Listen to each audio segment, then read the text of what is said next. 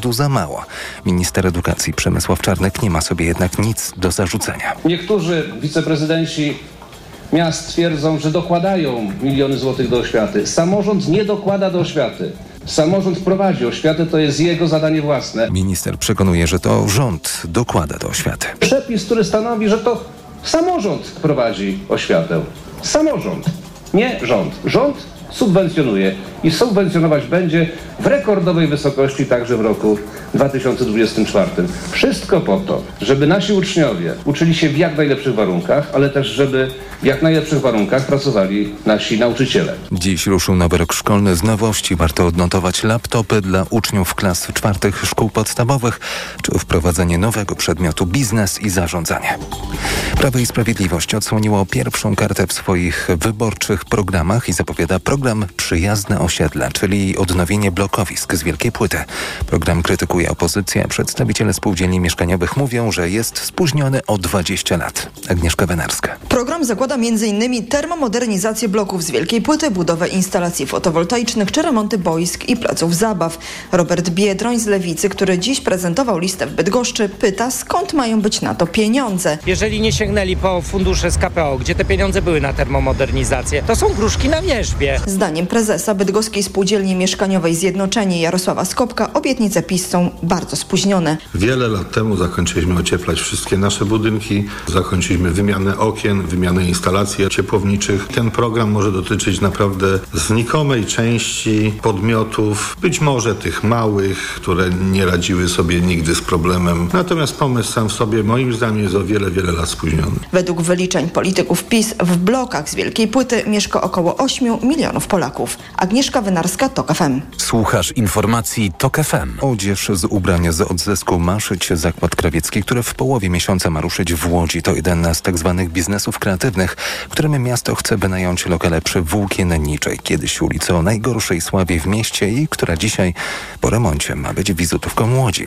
Chodzi o wtórne przetwarzanie odpadów i troskę o środowisko, mówi prowadząca firmę Dorota Gomułka. Jest naprawdę mnóstwo ubrań, które zalegają. Nie tylko u nas, w naszych domach czy w naszych szafach, ale też wystarczy gdzieś tam poszperać trochę w internecie i możemy natrafić na wysypiska ubrań. Dzięki temu, że przerabiamy ubrania, nie kupujemy nowych. I jak dodaje, głównie zajmuje się przerabianiem kurtek. Najczęściej dostaję kurtkę i słyszę jakieś hasło, na przykład lubię Gwiezdne Wojny, mam czarną kurtkę, zróbmy coś. Wtedy na przykład wyszukujemy jakieś fajne koszulki, oczywiście z drugiej ręki, naszywamy je na plecy, chlapiemy tył na przykład białą farbą udającą galaktykę. W pracowni mają odbywać się też warsztaty z przerabiania i ozdabiania ubrania. Niemiecki turysta w nocy wspiął się na górę fontanny Neptuna na Piazza della Signoria we Florencji, architektoniczną perłę tego miasta. O szkodach po inspekcji zabytku poinformowały lokalne władze.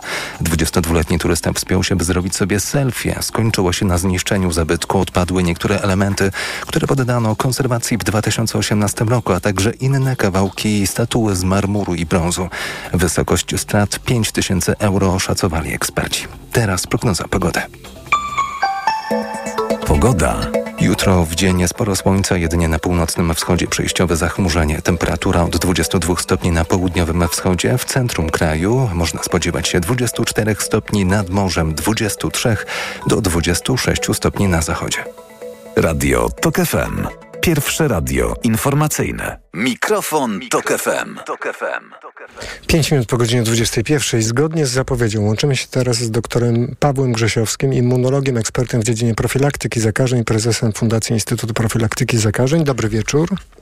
Dobry wieczór panu, dobry wieczór państwu. Za nami ostatni odcinek naszego radiowego serialu Podziemie, a ja chciałem wrócić do kwestii antybiotykooporności, a to dlatego, że kiedy się słucha e, tego e, serialu, to przychodzi podstawowe zasadnicze pytanie pewnie wszystkim do głowy. Jak doszło do sytuacji, że oto jeden z największych sukcesów myśli ludzkiej, nauki, e, medycyny, coś, co uratowało miliony prawdopodobnie przez dekady, miliony istnień, stało się problemem, czyli antybiotyki.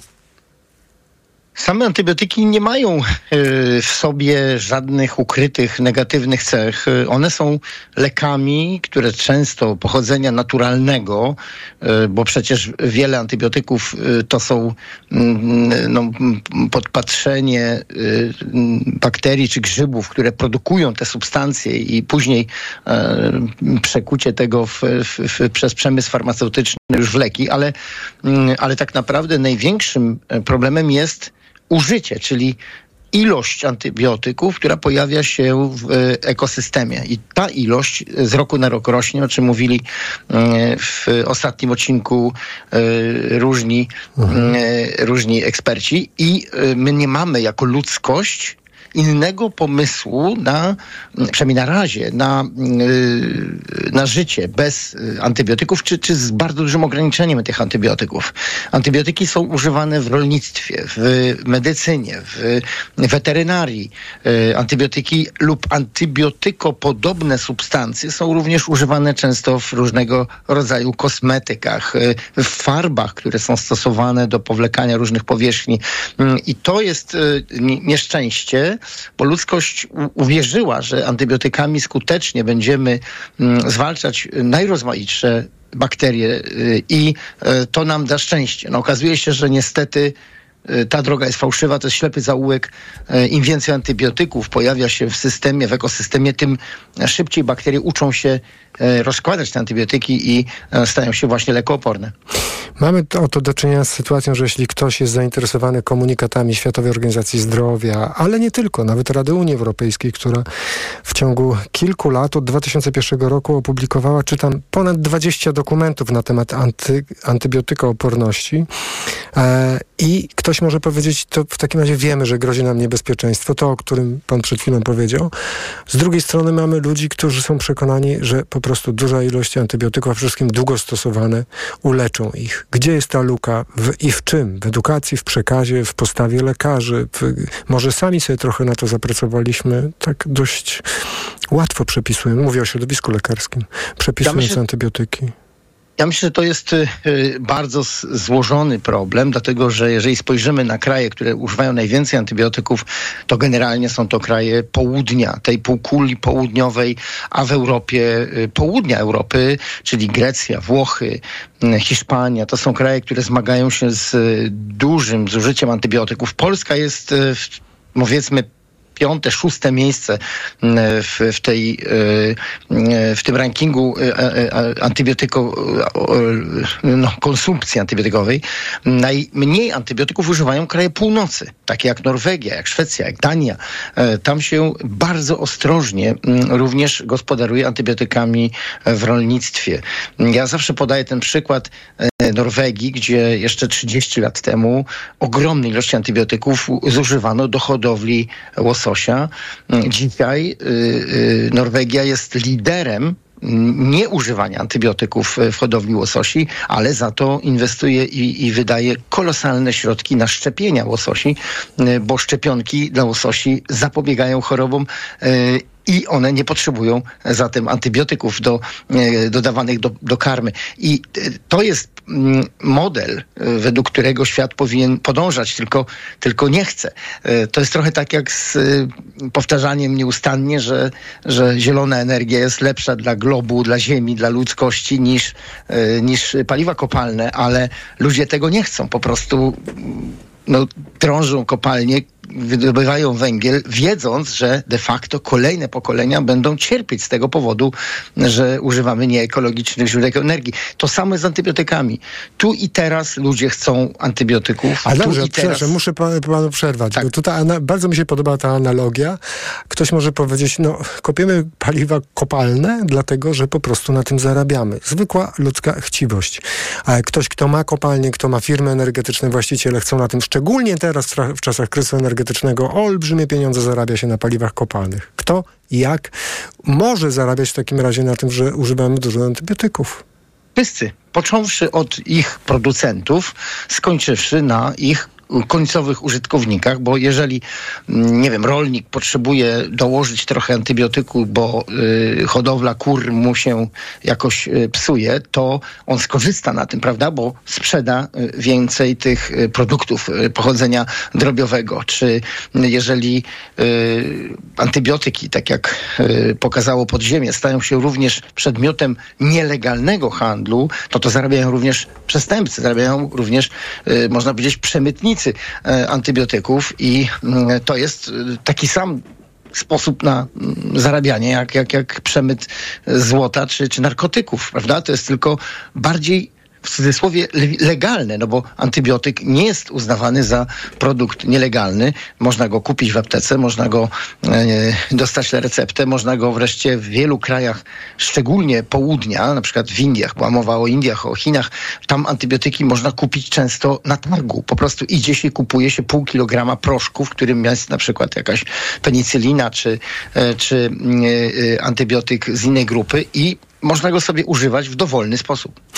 Czy wracając jeszcze do historii, e, o której pan opowiadał z Norwegią, czy to, że kompletnie inaczej teraz niż 30 lat temu e, stosowano antybiotyki, to jest kwestia regulacji wprowadzonych przez to państwo? Nie, stanu wiedzy, a może stanu wiedzy społeczeństwa, które mu powiedziało, "M- nie chcemy korzystać z, z produkcji opartej na antybiotykach, chcemy, żeby tych antybiotyków właśnie w ekosystemie było jak najmniej. Co to zadziałało?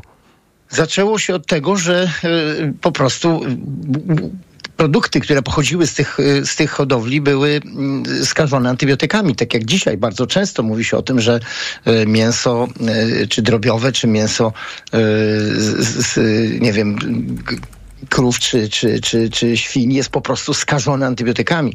I my to spożywamy. I zaczęło się od tego, że no, pozostałości antybiotyków bardzo wolno, szczególnie niektórych, rozpadają się w środowisku i ta świadomość, że trujemy się de facto, bo, bo my przyjmując te mikrodawki antybiotyków, poniekąd też uszkadzamy nasz organizm.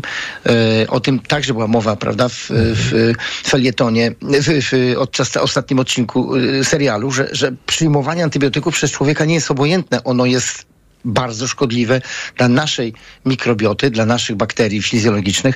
Uszkodzenie tych bakterii powoduje utratę często zdrowia.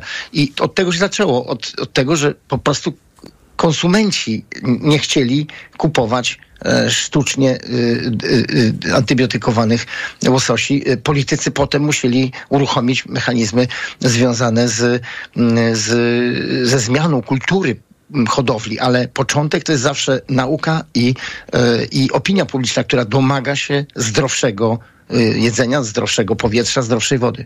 Dobrze, a w naszej sytuacji jak pan to widzi? Bo tak, mamy e, reakcję Rzecznika Praw Pacjenta, ale mamy też e, Radę Ekspertów Naczelnej Izby Lekarskiej, która wydaje oświadczenie. Jak pan sobie wyobraża najbardziej, najlep- w idealnym świecie reakcję państwa, nie wiem, odpowiednich agent, ale w ogóle Ministerstwa Zdrowia, ale całego środowiska. Jak pan sobie wyobraża długofalowo tak, żeby rzeczywiście ta wiedza, którą otrzymaliśmy, trochę też dzięki serialowi radiowemu, ona i przekuła się, no nie wiem, wyobrażam sobie, że w taki sukces zmiany świadomości społecznej, jak chociażby w Norwegii.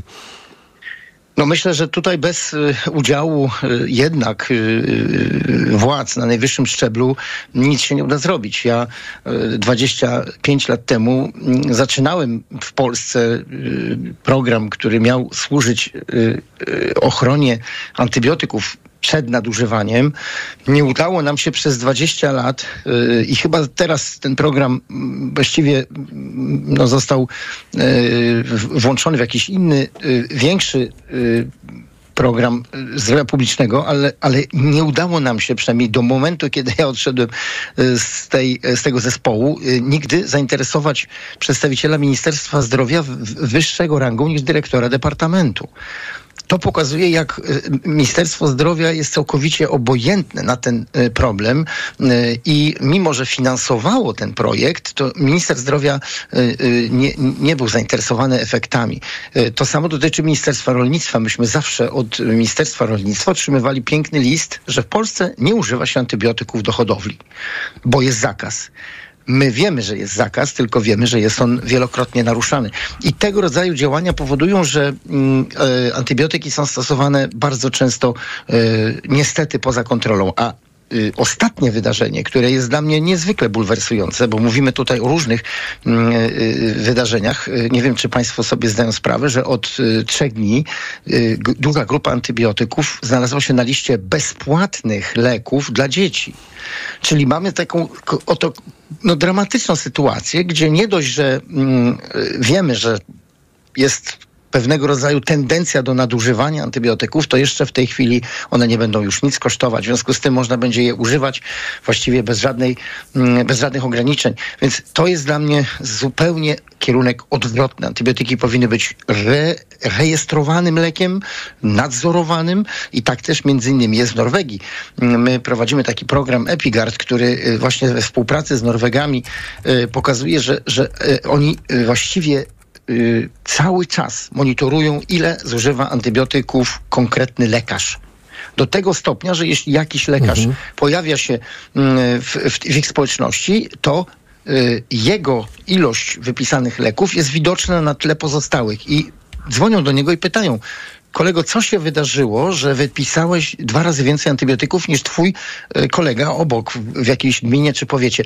Mm, I ten lekarz musi wytłumaczyć, co się stało, bo to jest możliwe, prawda? No, doszło do jakiejś epidemii, musiał wypisać więcej antybiotyków, ale jeśli nic takiego się nie wydarzyło, to taki lekarz mm, idzie na przeszkolenie, na szkolenie, bo on znaczy inaczej podchodzi do antybiotyków. Zbyt, mm, zbyt łatwo je wypisuje, może właśnie na infekcje wirusowe, może ze strachu, może z niepokoju o pacjenta, no ale to wymaga po prostu y, edukacji. Także y, to powinny być leki jak narkotyki, pod ścisłym nadzorem y, y, i, i przepisywanie antybiotyków powinno być regularnie kontrolowane przez, no właśnie, przez kogo? Przez władze, przez Ministerstwo Zdrowia, które ma przecież kontrolować rynek leków w Polsce. No nikt inny tego nie jest w stanie zrobić. To na koniec proszę powiedzieć, dlatego, że jest niezwykła okazja, znaczy i problematyczna też sytuacja, że oto mamy kampanię wyborczą, e, wybory się zbliżają, Radio Tok FM będzie miało debaty wyborcze, czyli rozmowy na różne istotne społecznie tematy z kandydatami na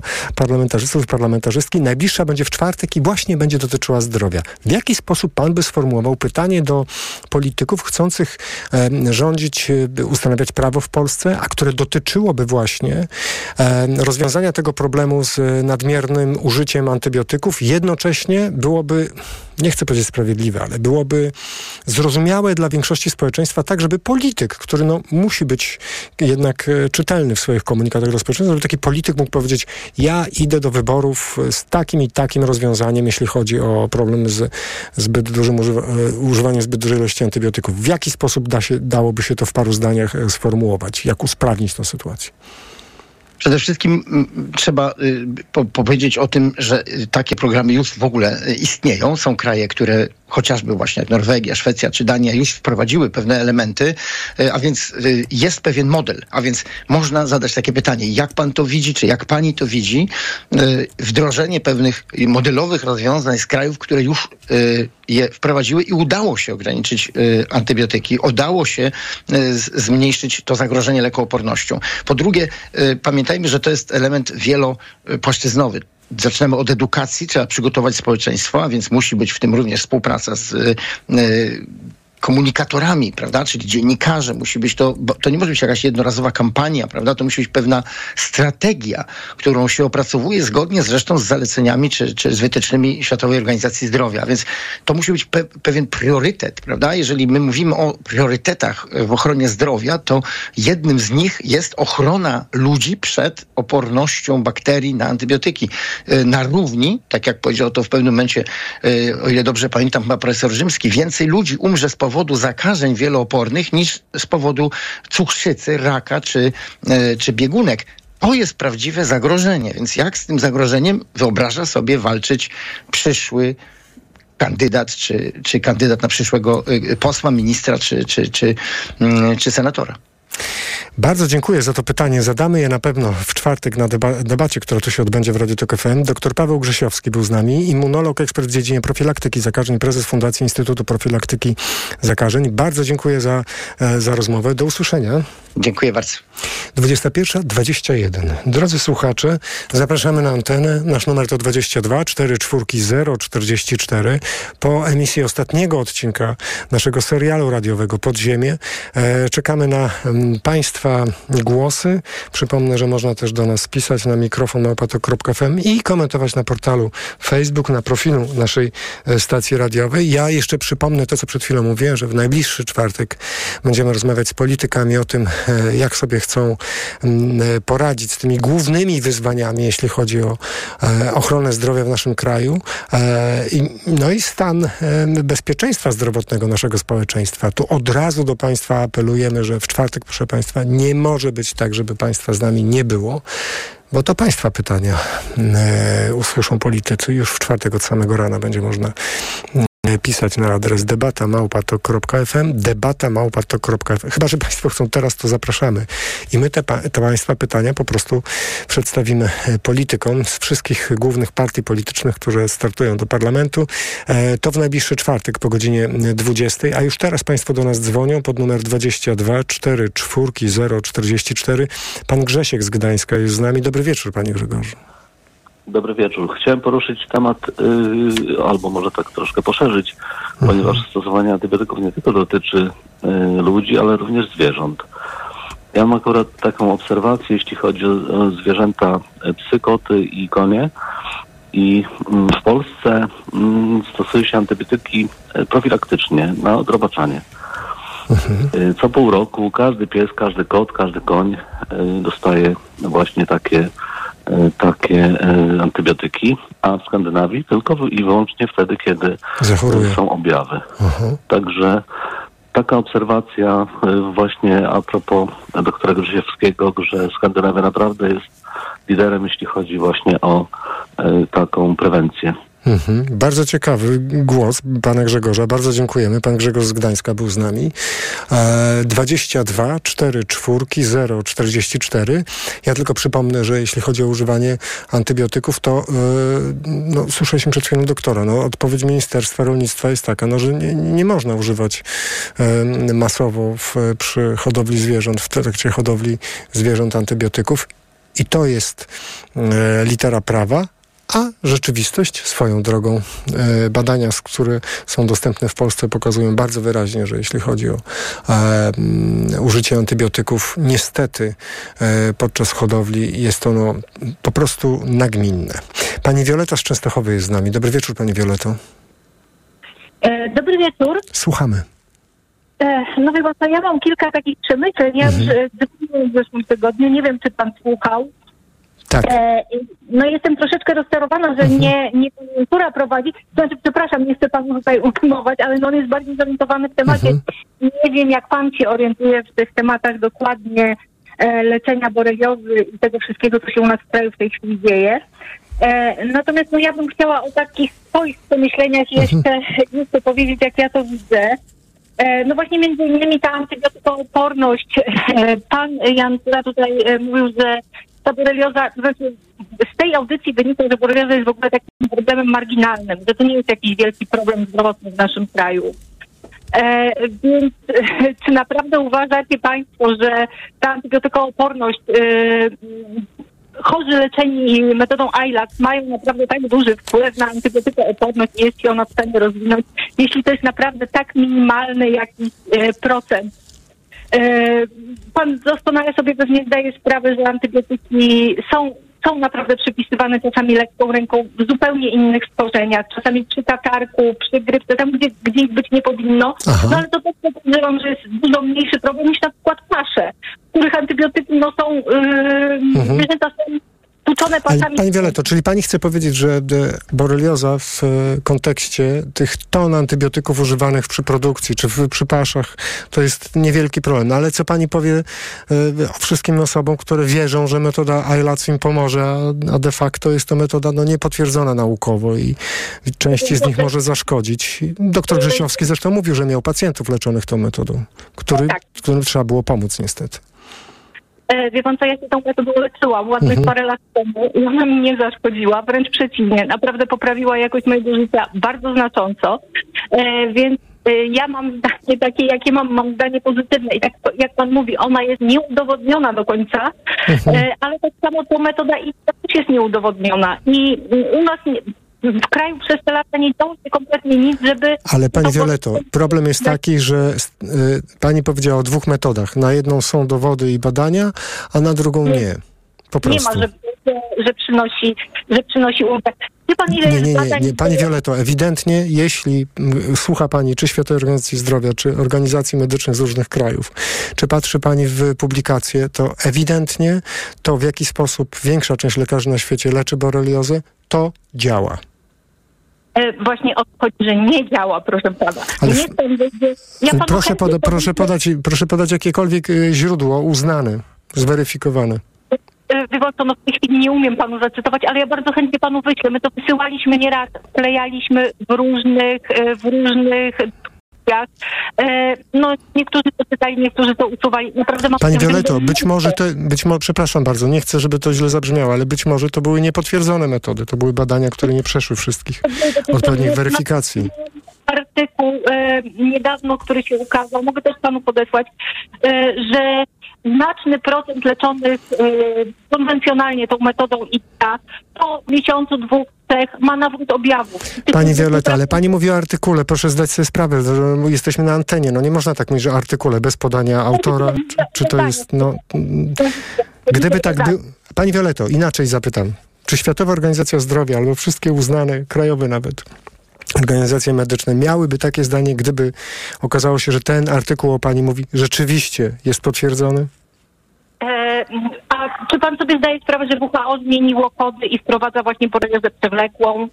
E, Nie, nie, nie, nie, nie, chwileczkę. Pani Violeto, zmiana kodów nie polega na tym, że wprowadza boreliozę przewlekłą, tylko polega na tym, że ten okres, który był dotychczas, że rzeczywiście został wydłużony, ale to nie jest tak, że absolutnie z tego wynika, że można kogoś przez pół roku antybiotykami leczyć, pani Violeto. Niech, mi pan odpowie na jedno pytanie. No bo tu się Mhm. przede wszystkim rozbija e, o to, że, że po prostu nie uznajecie tej boreliozy. Nie, nie, nie, nie, nie, pani Violeto, ja nie jestem lekarzem. Ja tylko słucham lekarzy i pani też, no, zalecam to samo, no, jeśli mogę cokolwiek.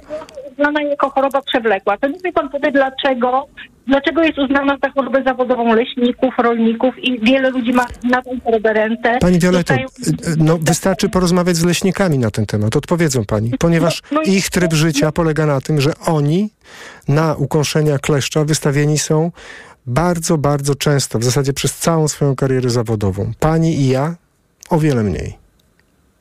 Ale e, proszę pana, to nie ma znaczenia. Jeżeli ktoś już załapie boreliozę, tą boreliozę ma po prostu. No tak, i, Jeżeli zostaje wyle- i pani zostanie wyleczona, ja zostanę wyleczony, a leśnik y, za dwa miesiące znowu y, zarazi się boreliozą, bo kolejny kleszcz może go ukąsić, albo za dwa lata.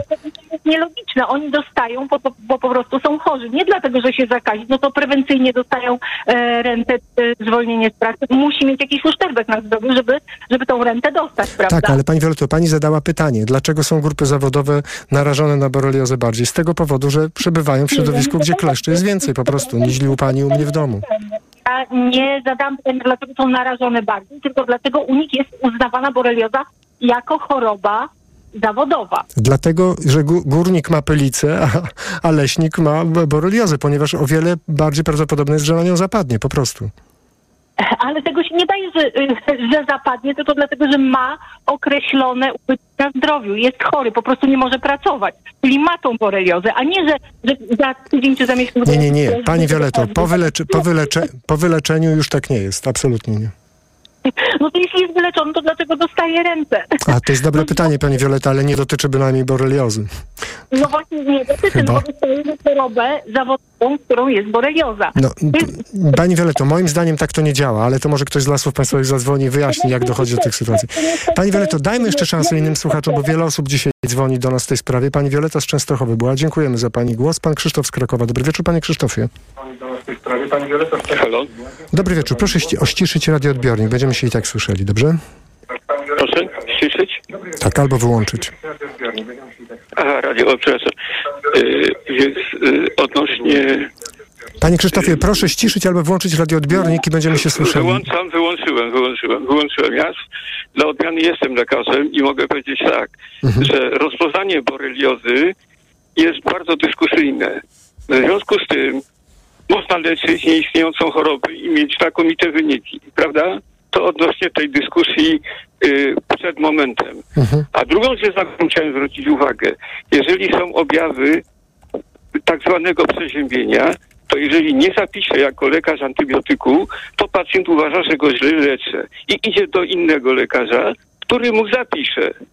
I to jest sytuacja nagminna. Po prostu tyle mam do powiedzenia. A jak chcę walczyć, no to A zaraz, a panie Krzysztofie, programach tak. i tak dalej. A panie Krzysztofie, a ma pan wrażenie, że y, ta sytuacja, o której pan mówi, że pacjent po prostu sobie wybiera takiego lekarza, jaki mu pasuje, że to jest z, z ostatnich lat, dekad, że to się jakoś zmieniło przez ostatnie lata? Ma pan takie wrażenie? Nie, to, to, to trwa, taka jest Mhm. wiara utrwalona. Jak nie dostanie antybiotyku, to znaczy, że nie jest leczony. No i to, i to było 20 lat temu, 30 lat temu, a wiem stąd, że ja nie Mhm. zapisałem, a potem pacjent przychodzi i mówi, o pan tu sobie tam nie rozpoznał pan Mhm. czy coś, bo poszedłem do innego i mi zapisał.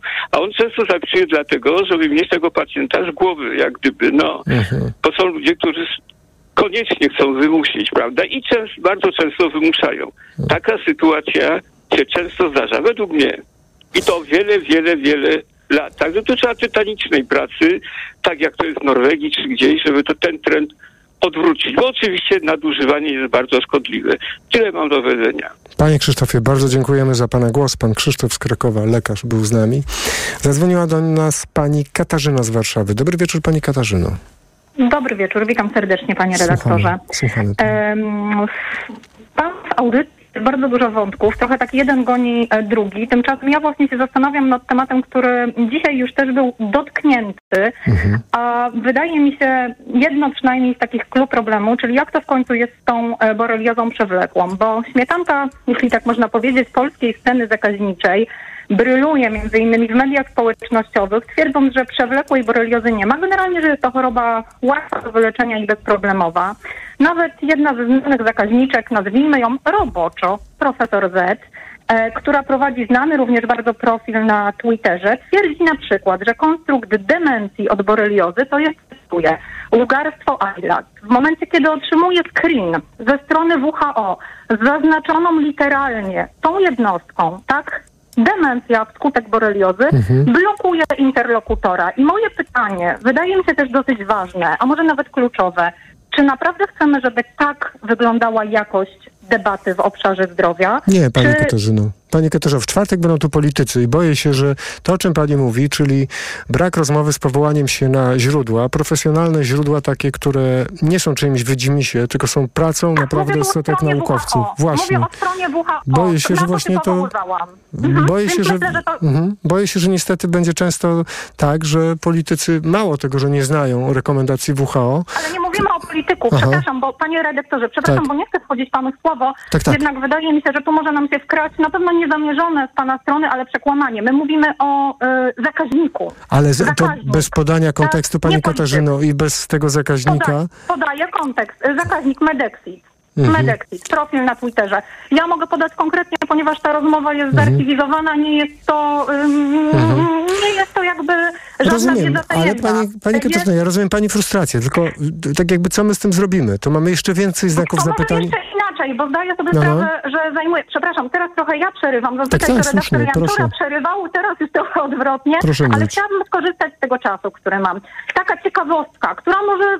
Nie, nie, ale niech pani odpowie na pytanie najpierw, pani Tak? Katarzyno. Co Proszę z tym powtórzyć. zrobimy? To znaczy, z jednej strony mamy dziesiątki i setki prac naukowych, e, wiedzę, która pewnie ulega zmianie, a z drugiej strony mamy sytuację, o której pani powiedziała, albo jeszcze gorzej sytuację, o której przed chwilą mówił lekarz, który do nas dzwonił z Krakowa. Po prostu ludzie chcą antybiotyki, koniec, E, kropka. Pani nie wypisze, to pójdę sobie do drugiego lekarza. To co pani zrobi? Przed... Jeżeli chodzi, Aha. o jakość, jeżeli chodzi o jakość debaty w obszarze zdrowia, to myślę, że pytanie, co z tym zrobimy, to jest ważne pytanie, które panowie mogliby zadać sobie, bo macie, y, macie narzędzia do tego, żeby wpływać na jakość tej debaty. Pozwolę sobie jeszcze wrócić do tej ciekawostki. Tak, proszę e, nawet w kartach, tak, ja taką kartę widziałam na własne oczy, będąc pacjentką jednego z warszawskich SOR-ów. Karta z zagadnieniami e, dotyczącymi jakby triażu, tak, na jednym z warszawskich SOR-ów, nie podziemie, szpital zbudowany nad ziemią, szpital specjalistyczny, borelioza wymieniona jako jedno z zakażeń przewlekłych, tak. Dokument, e, dokument że tak powiem, e, w moich rękach jako ciekawostka. Także...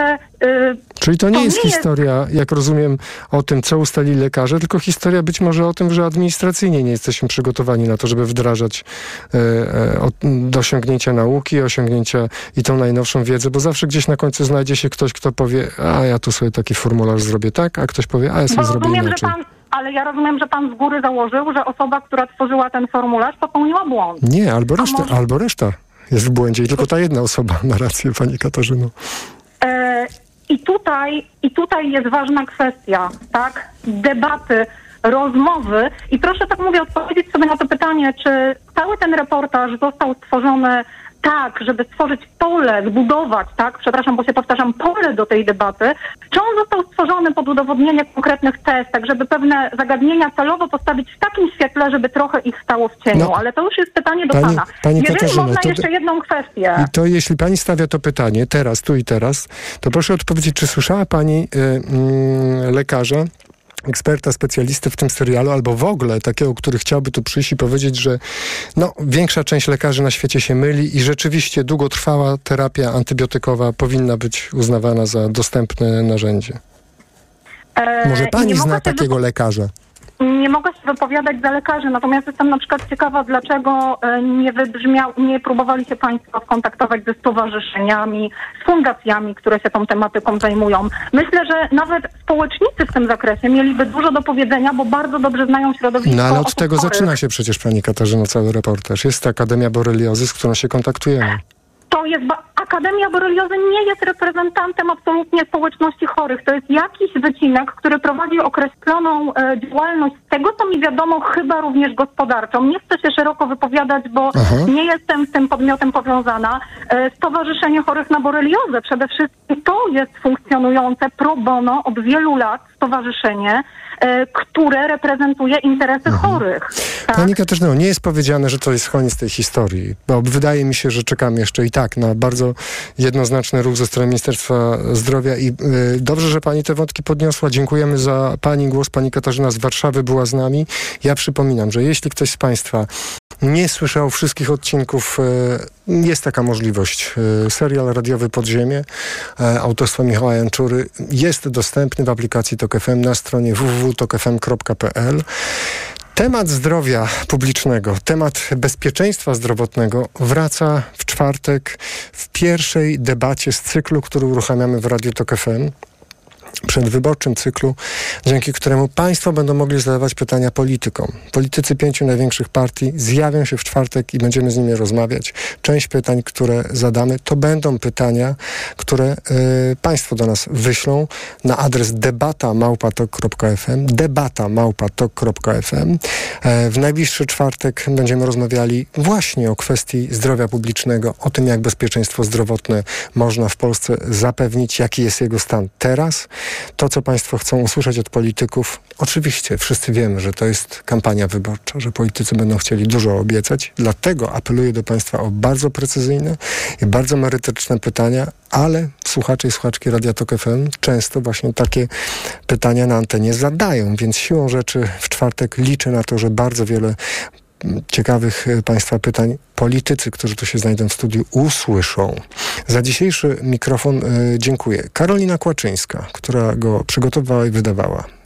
E, Program realizował Krzysztof Olesiewicz. Za chwilę książka na głos, książkę Richarda Osmana, Czwartkowy Klub Zbrodni, czyta dla Państwa Filip Kosior, a za 21 minut godzina 22 i informacje radia TOK FM.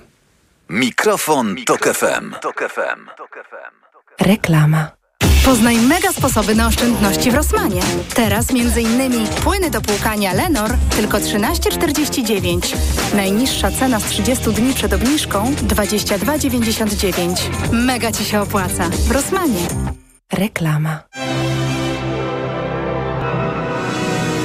Książka na głos.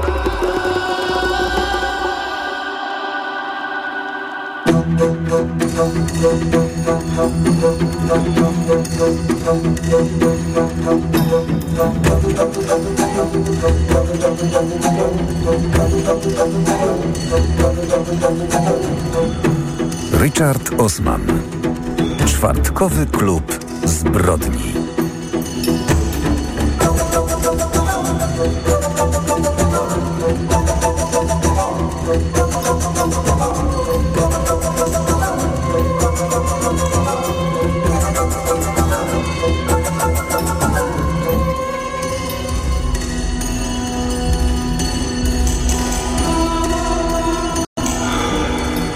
Oto wiadomość dnia. Chris Hudson stoi w sali odpraw przed swoim zespołem. Ian Ventam został zamordowany. Donna de Freitas rozgląda się po zebranych. Pojawiło się kilka nowych twarzy. Ledwie może uwierzyć swojemu szczęściu. Doszło do dwóch morderstw, a ona jest w centrum wydarzeń. Trzeba przyznać, że to zasługa Elizabeth. Jest jej winna drinka, czy co tam sobie zażyczy. Może szal? Ciekawe, co chciałaby dostać Elizabeth. Pewnie rewolwer. Chris otwiera plastikową teczkę. Ian Ventam zmarł na skutek zatrucia fentanylem. Ogromną dawką wstrzykniętą w mięsień przedramienia. Niemal na pewno tuż przed śmiercią. Domyślacie się, że skoro dowiadujemy się o tym tak szybko, nie jest to oficjalna analiza. Prosiłem o przysługę. W laboratorium patolodzy oglądają teraz tyle przypadków przedawkowania fentanylu, że nie mają wątpliwości. Obecnie tylko my o tym wiemy i bardzo proszę, niech jak najdłużej tak zostanie. Nie informujcie prasy, przyjaciół ani rodziny. Przez moment patrzy na Donę.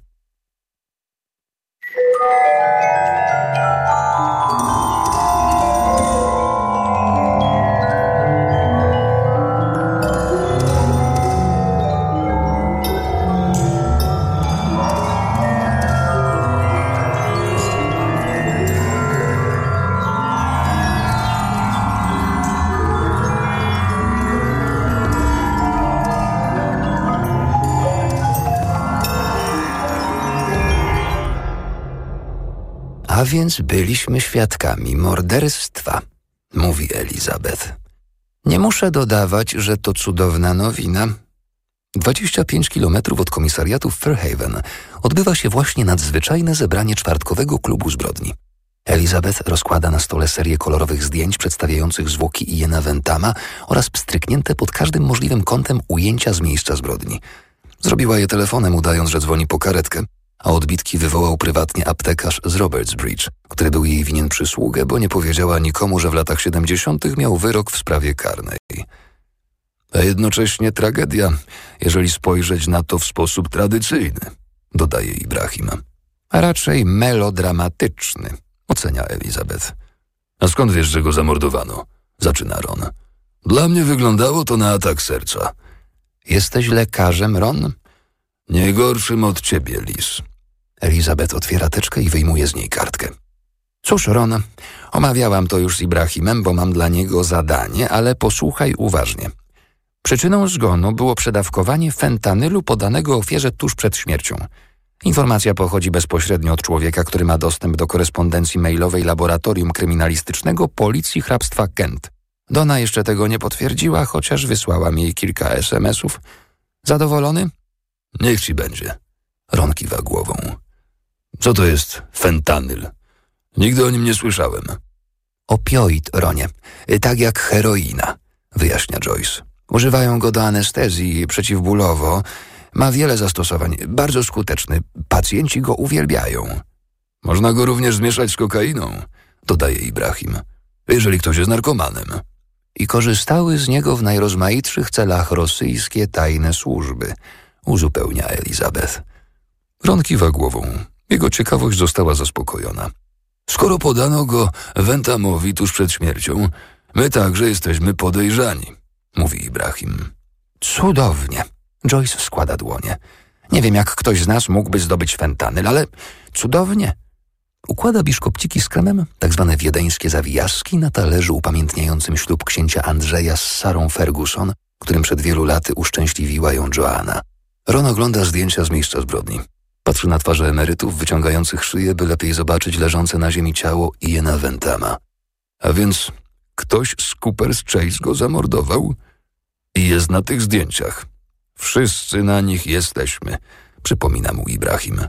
Oczywiście z wyjątkiem Elizabeth, mówi Joyce, bo ona je robiła, ale jeżeli czeka nas przyzwoite śledztwo, i tak będzie podejrzana.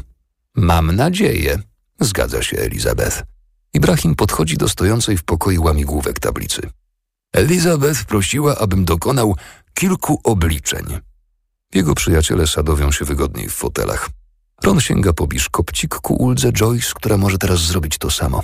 To własna marka sprzedawcy, ale w programie z udziałem Grega Wallsa mówili, że wyrabiają je w tej samej fabryce, co oryginalne wiedeńskie zawijaski. Ktoś z tłumu zrobił Wentamowi zastrzyk, który zabił go w ciągu minuty, zaczyna Ibrahim. Na przedramieniu znaleziono ślad po igle. Prosiłem was o listy osób, które widzieliście na miejscu zbrodni i przygotowaliście je, choć nie zawsze w porządku alfabetycznym. Ibrahim spogląda wymownie na Rona, a on wzrusza ramionami. Szczerze mówiąc, gdzieś przy literach F, H i G wszystko mi się pokiełbasiło i dałem sobie spokój. Jeśli połączymy ze sobą te listy, co jest proste dla osoby umiejącej posługiwać się arkuszem kalkulacyjnym w Excelu, okaże się, że na miejscu zbrodni było łącznie z nami 64 mieszkańców osiedla. Dodajmy do nich nadkomisarza Hudsona, posterunkową De Freitas oraz pracownika budowlanego Bogdana, który gdzieś zniknął. Był na wzgórzu, wyjaśnia Elizabeth.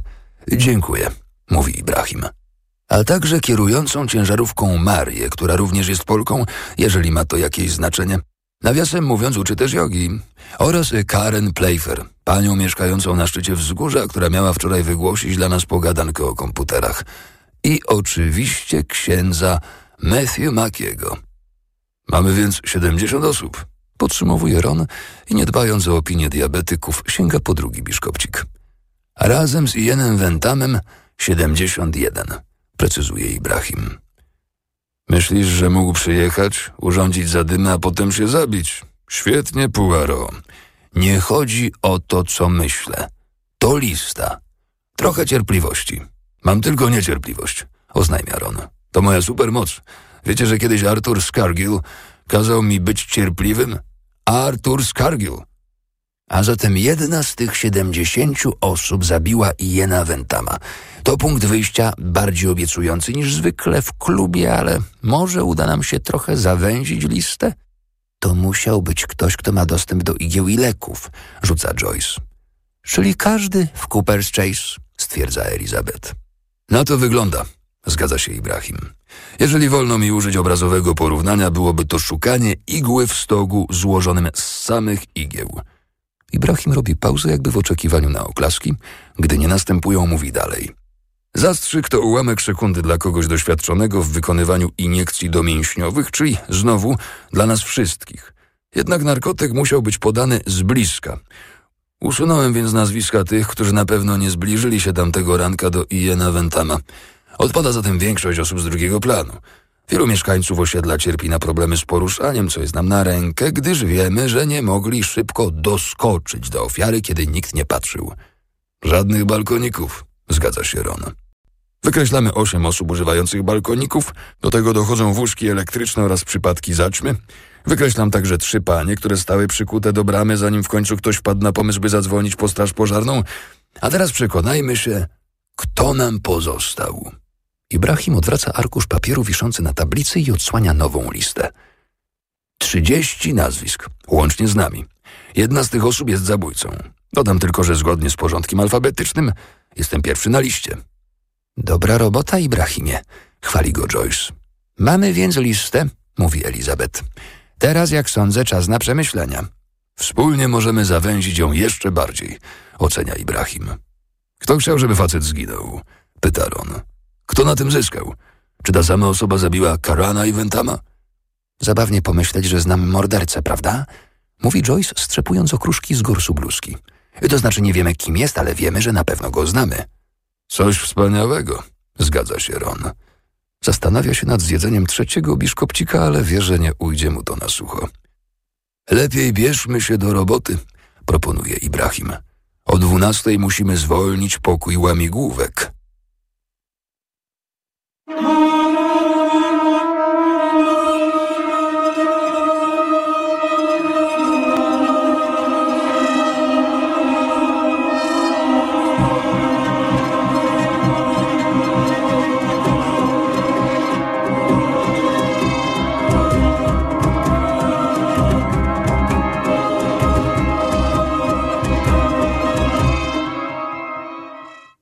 Chris Hudson ma własny gabinet. Małą kryjówkę, w której może udawać, że pracuje. Na biurku, tam gdzie zwykle stoją zdjęcia rodzinne, jest puste miejsce i za każdym razem, kiedy na nie patrzy, ogarnia go wstyd. Może powinien tam postawić zdjęcie bratanicy? Ile ona ma lat? Dwanaście? A może czternaście? Brat będzie wiedział. A zatem kto zabił Wentama?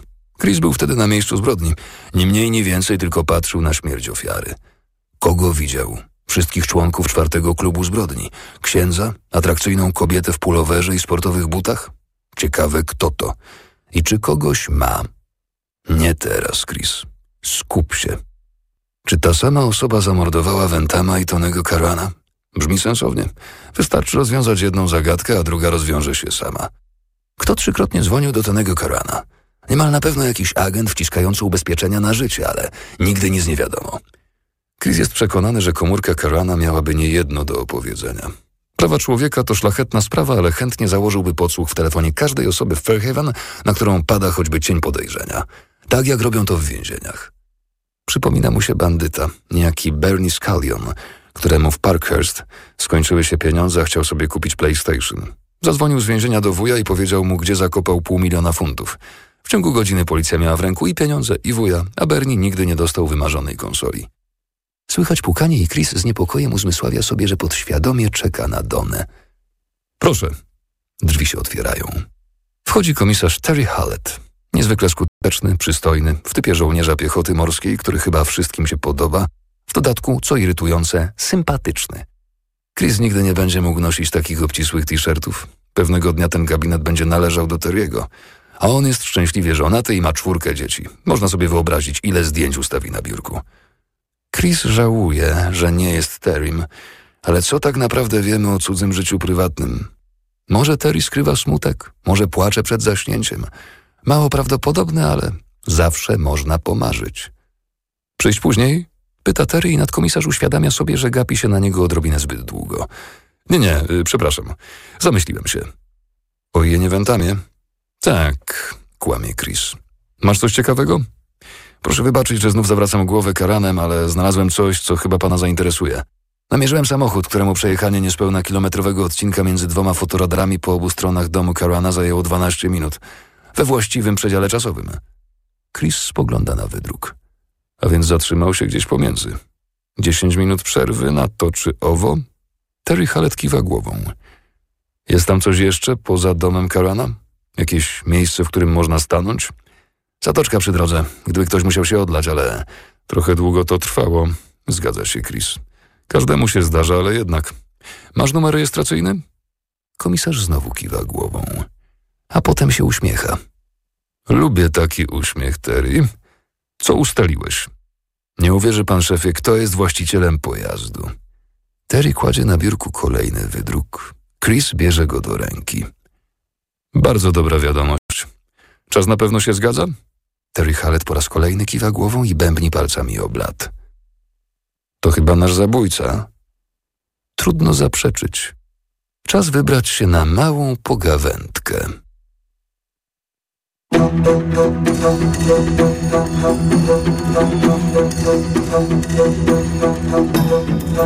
Filip Kosior przeczytał kolejny fragment książki Richarda Osmana.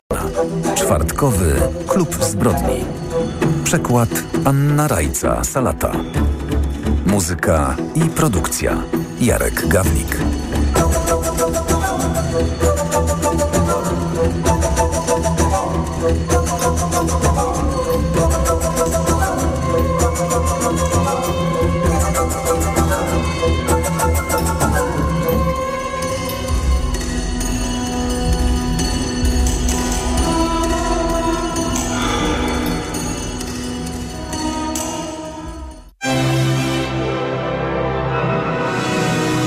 Książka na głos.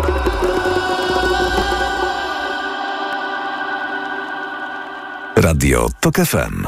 Pierwsze radio informacyjne.